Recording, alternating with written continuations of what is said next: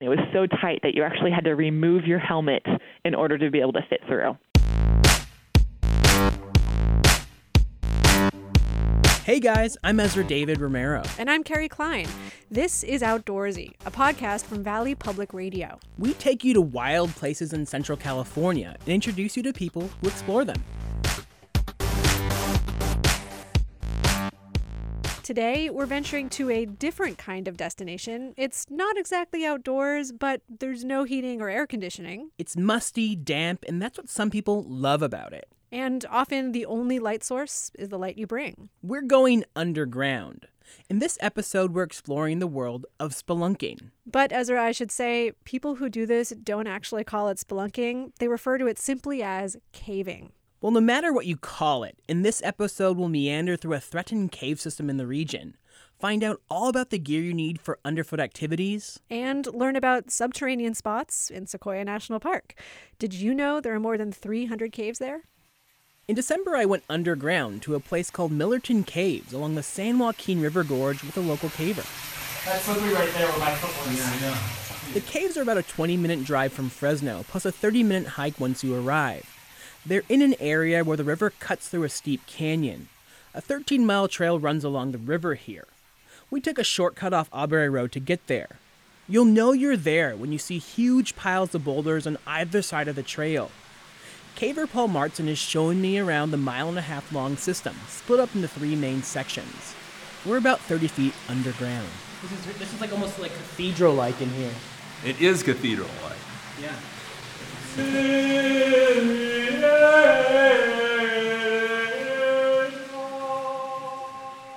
The cave system was formed by an underground stream flowing through granite, but it isn't accessible year round because when there's a lot of rain, the cave is roaring with water.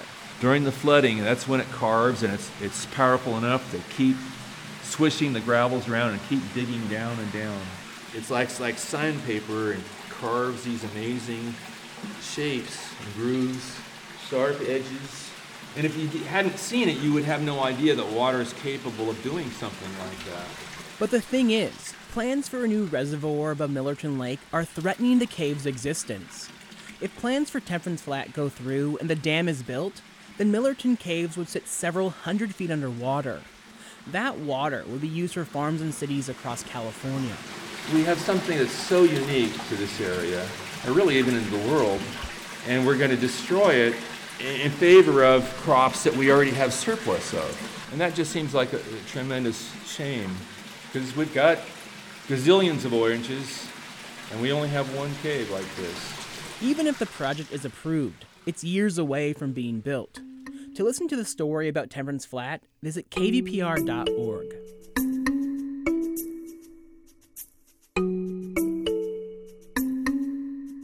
So, this cave system might not be around forever, but you said there are others in the area? Yeah, there are so many caves in the region, but most are unmarked and many aren't open to the public.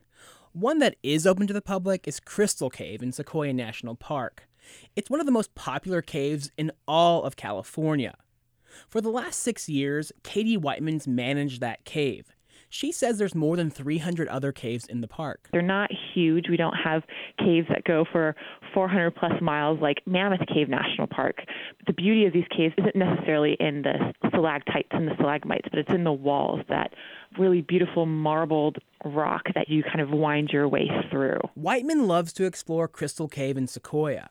More than 65,000 people visited there last year, and it opens in May. The Marble Cave has three miles of passage, but only about half mile is open to the public. Other parts of the complex maze of a cave can be explored in special programs. Whiteman says her favorite section is usually off limits. It's called the phosphorescent room. You turn off your light and you're kind of thrown into just this mysterious darkness. I remember sitting there thinking about how lucky I was to be sitting in a place that I couldn't actually see because it was totally dark, but I was a part of this journey that was protecting this darkness. And then it was really fun to get out because we had to squeeze out through this other passageway that you had to be completely on your stomach. And it was so tight that you actually had to remove your helmet in order to be able to fit through. As one of California's most visited subterranean places, Crystal Cave often needs cleaning. But we're not talking about just candy wrappers and debris. It's estimated that every visitor leaves about a belly button size full of lint when they travel through a cave. Kind of a disgusting picture, and that can affect not the, only the aesthetics of the cave, where you kind of get this kind of like gray film along sides of the trails and these kind of lint balls everywhere, but it also affects the ecosystem. The invertebrates will actually feed on that cave lint. So our belly button lint is feeding the underground? Not exactly, Carrie. We're talking about dead skin cells, hair, and fiber left behind from our clothes. That still sounds pretty gross. Yeah, it sort of is. you know, but to stop millipedes and other bugs from gorging on that fuzz, crews periodically clean the cave. Last year, volunteers removed 1,300 pounds of lint from Crystal Cave. Whoa. Yeah, that's a lot of lint. Whiteman also says to prevent harm to caves, there's certain etiquette that visitors should follow. The big thing is no touching. It's kind of a weird message just because you need to touch the cave in order to move around it. As cavers, we always wear gloves so that way the harmful oils on our skin don't come in contact with the cave surface and we're not disrupting any of those natural processes that help to form the cave. Whiteman says the only thing you want to leave behind in caves are footprints. And for the safety of the caves, it's actually illegal to go into most of the other 300 plus caves in the park. You have to become a cave trustee to enter them, but that process is on hold as a program is being developed.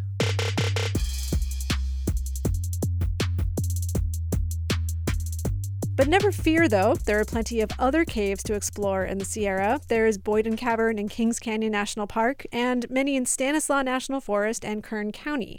The trick is that they're not always marked, so you have to do some sleuthing or find someone who knows the area. And if you're looking to do that, I've found the guide for you. Meet Mark Balcom. Scrapes and bruises are kind of standard. A hiker, backpacker, and caver living outside Fresno. My wife commented for the long time that's that's how I know you had fun if you've got a scrape or a bruise. He's a retired nurse, and he lives conveniently near Millerton Caves with his wife and his dog, Jin. He's harmless but noisy. He's been caving seriously for about 10 years, which means he got started in his 50s. Why'd he start so late in life? Well, he actually went caving once as a kid in Montana. He says he always remembered how fun it was, but decades passed and he just never got back out there. Until went to a Sierra Club dinner uh, a number of years ago and learned that we had a local cave club called the San Joaquin Valley Grotto and went to a meeting there and the rest is history. he says joining your local grotto is a really good way to get started. Find a grotto and ask if they can go on a beginner trip. People in the caving community are remarkably willing to work with you if you show interest and show up, but um, it, it takes some effort on your part. Caving's not a solo sport, so getting involved really means finding your people. Cave is a really bad place to get panicky because there's no quick, easy way out. So, having people that you trust, you can use that as a tool to calm yourself. You always want at least one person with experience, and knowledge about the cave you're exploring is essential. Mark says the ideal group size is about three to six people. That way, if someone gets injured, there's always one person to stay behind while another gets help. But if your group gets too big, he says, it can just take forever to get through tight spaces. He learned that lesson a few years ago. There was one fairly big cave that we went to with about 10 people and it was anticipated to be about a five hour trip. But some of the people had problems, and we needed to take more safety precautions to get them through. And we ended up being there 18 hours. Oh, we started at 11 o'clock one day, and when we came out, it was about 6 o'clock the next morning. I think I'd get way panicky in that situation. That's a lot of time underground. Well, it sounds like when you're with the right people, you know how to calm each other and deal with surprises like that. Mark says they had planned to camp anyway and had pretty much all their supplies on hand. Yeah, what kind of supplies do you even need when you go caving? That was one of my big questions. A caving bag just seems like kind of a mysterious black box to me. Cave harness, ascender, Croll, part of my frog. So there's lots of fancy equipment you can get to go caving, but Mark says the most important supply is light. It can get dark in there. So every person should have at least three light sources, including a powerful headlamp and batteries. I guess that makes sense because if you need to change the batteries in one light, you need another light to be able to see it. Exactly. This is a helmet Helmets are really handy. Caves are pretty hard and rocky and And then there's the protective gear helmets, gloves, and a cave suit to protect your clothes and give you padding on your butt and knees. There's a lot of specialized gear too if you'll be climbing up or down or if you expect a lot of water. But this whole time, Ezra, there was one question I was dying to ask, and I finally just blurted it out.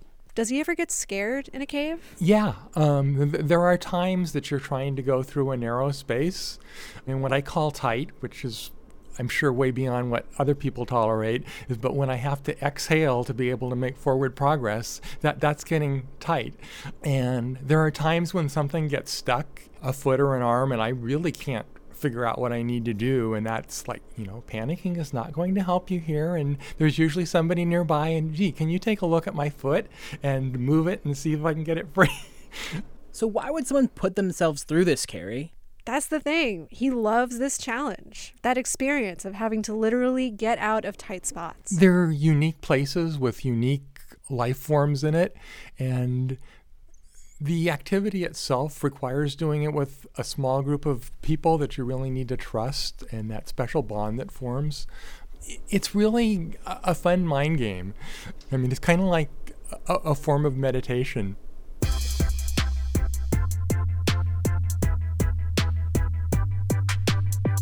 And that's our latest show. Check out our website for a list of caves and some information about the San Joaquin Valley Grotto. Share a picture of your favorite cave on Instagram or Twitter. We're at Outdoorsy Pod on both. Our editor is Joe Moore, and we had engineering help from Don Weaver. Our music is by Kevin MacLeod and Bensound. Stay tuned for future shows when we visit other wild places and interview the people who love them. For Outdoorsy, I'm Carrie Klein. And I'm Ezra David Romero. Thanks for listening. See ya. Bye.